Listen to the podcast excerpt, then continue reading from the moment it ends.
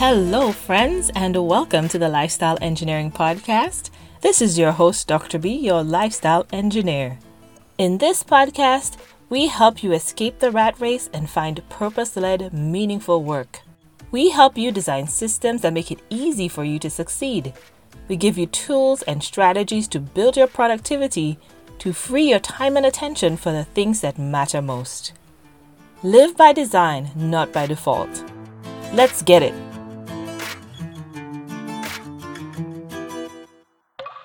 Hello, hello, hello, and welcome back to the podcast. Glad to have you here.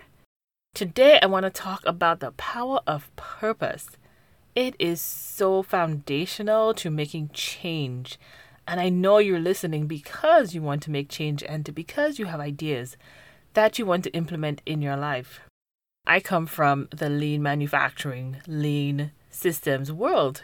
And there are so many tools and ideas that relate from that world to your personal life. It's amazing to me. I'm so surprised that we haven't really taken these concepts and widely applied them to just the ordinary person and ordinary life. When manufacturers in the United States were really introduced to these concepts from Japan, at that time, a lot of the things made in Japan was seen as inferior, and Japan had made huge strides in things like quality. So, a lot of American manufacturers took trips to Japan to try to learn about their systems and how they worked and how they were able to make such good quality. And the mistake some of these manufacturers made when they went over there is that they went over there, they saw some of the tools and techniques that they were using, and they tried to implement them back home in their factories without considering the entire big picture. So they would see these people use a lot of cleaning, they keep everything in place, they let people stop the line. Let's just go do that and they would implement these pieces of the puzzle and not realize that they were foundational things, cultural things that had to be in place first before the tools could be applied. It's the same thing with us.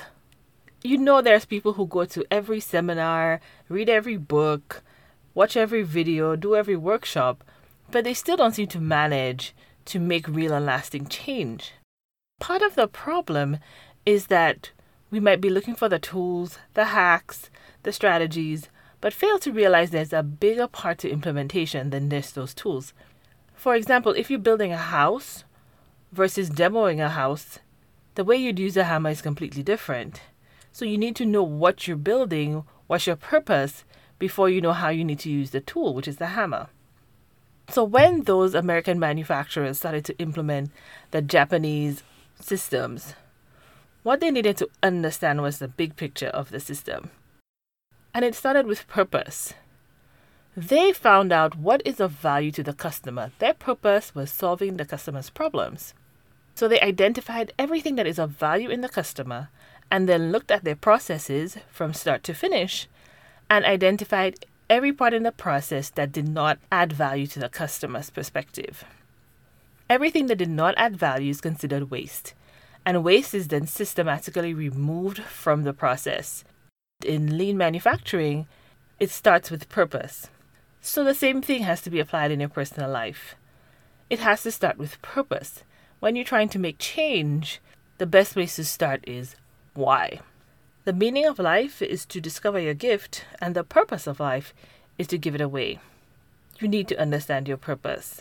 Why are you here? What are you here for? What will be your legacy? What drives your decision making? Here are the ways that purpose is so immensely powerful. Purpose is a huge driver for changing behavior.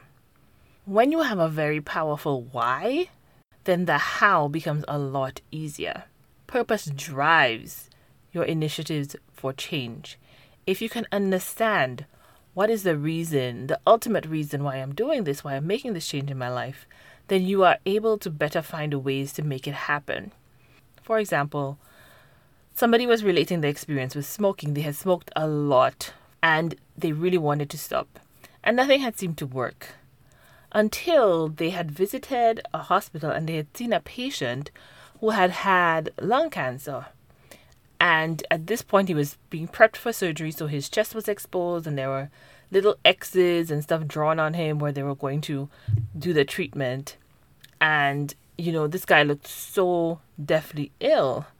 And having that vision, that image in his head, decreased his desire to smoke. So whenever it became difficult and he was tempted to make the decision to go back to smoking, he brought that image back into his mind. He had a much more powerful why because he could see very clearly what may happen to him if he had continued along this road.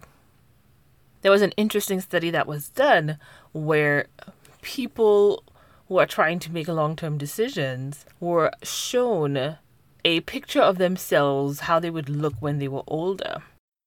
And after they had been shown those pictures and they had those pictures available to them, they actually made better long term decisions, decisions for their future, because then they could see a very powerful image of who am I making that decision for?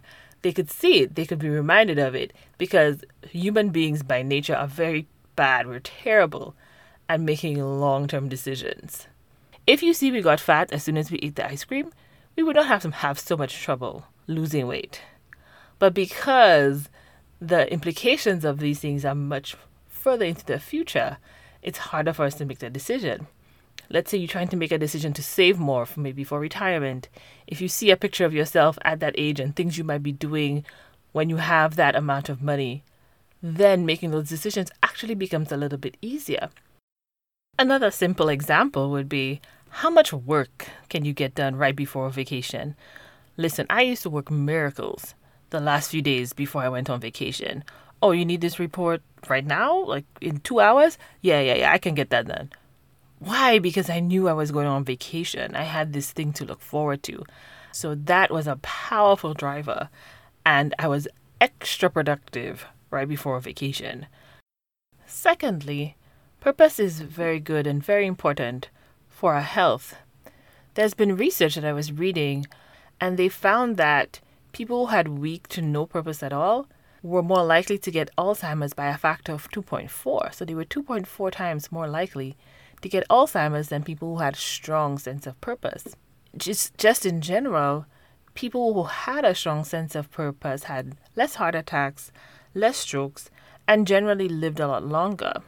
I'm sure a lot of us have personal experience where we know people who, as they got older, they retired and their sense of purpose was deeply connected to their work, or their children and grandchildren moved away, so they didn't have that connection, that family sense of purpose. That in those cases, a lot of them tend to tended to decline very rapidly after that. So purpose is really key and very powerful to how we live our lives, and it's very, very important to our health. Thirdly, purpose provides extreme clarity for decision making. When you have a strong sense of purpose, it's very easy to make some decisions because if it moves you forward and advances your purpose, then it's something you should consider doing. If it does not move you forward towards your purpose or send you away from your purpose, then you might not want to consider it. So, that clarity, that focus, can help make decisions a lot easier we spend so much time and energy doing things that we don't really value, that don't drive our purpose. If you use the lean terminology, that is waste. It's not moving us forward, it's not adding value to our lives. We need to cut it out.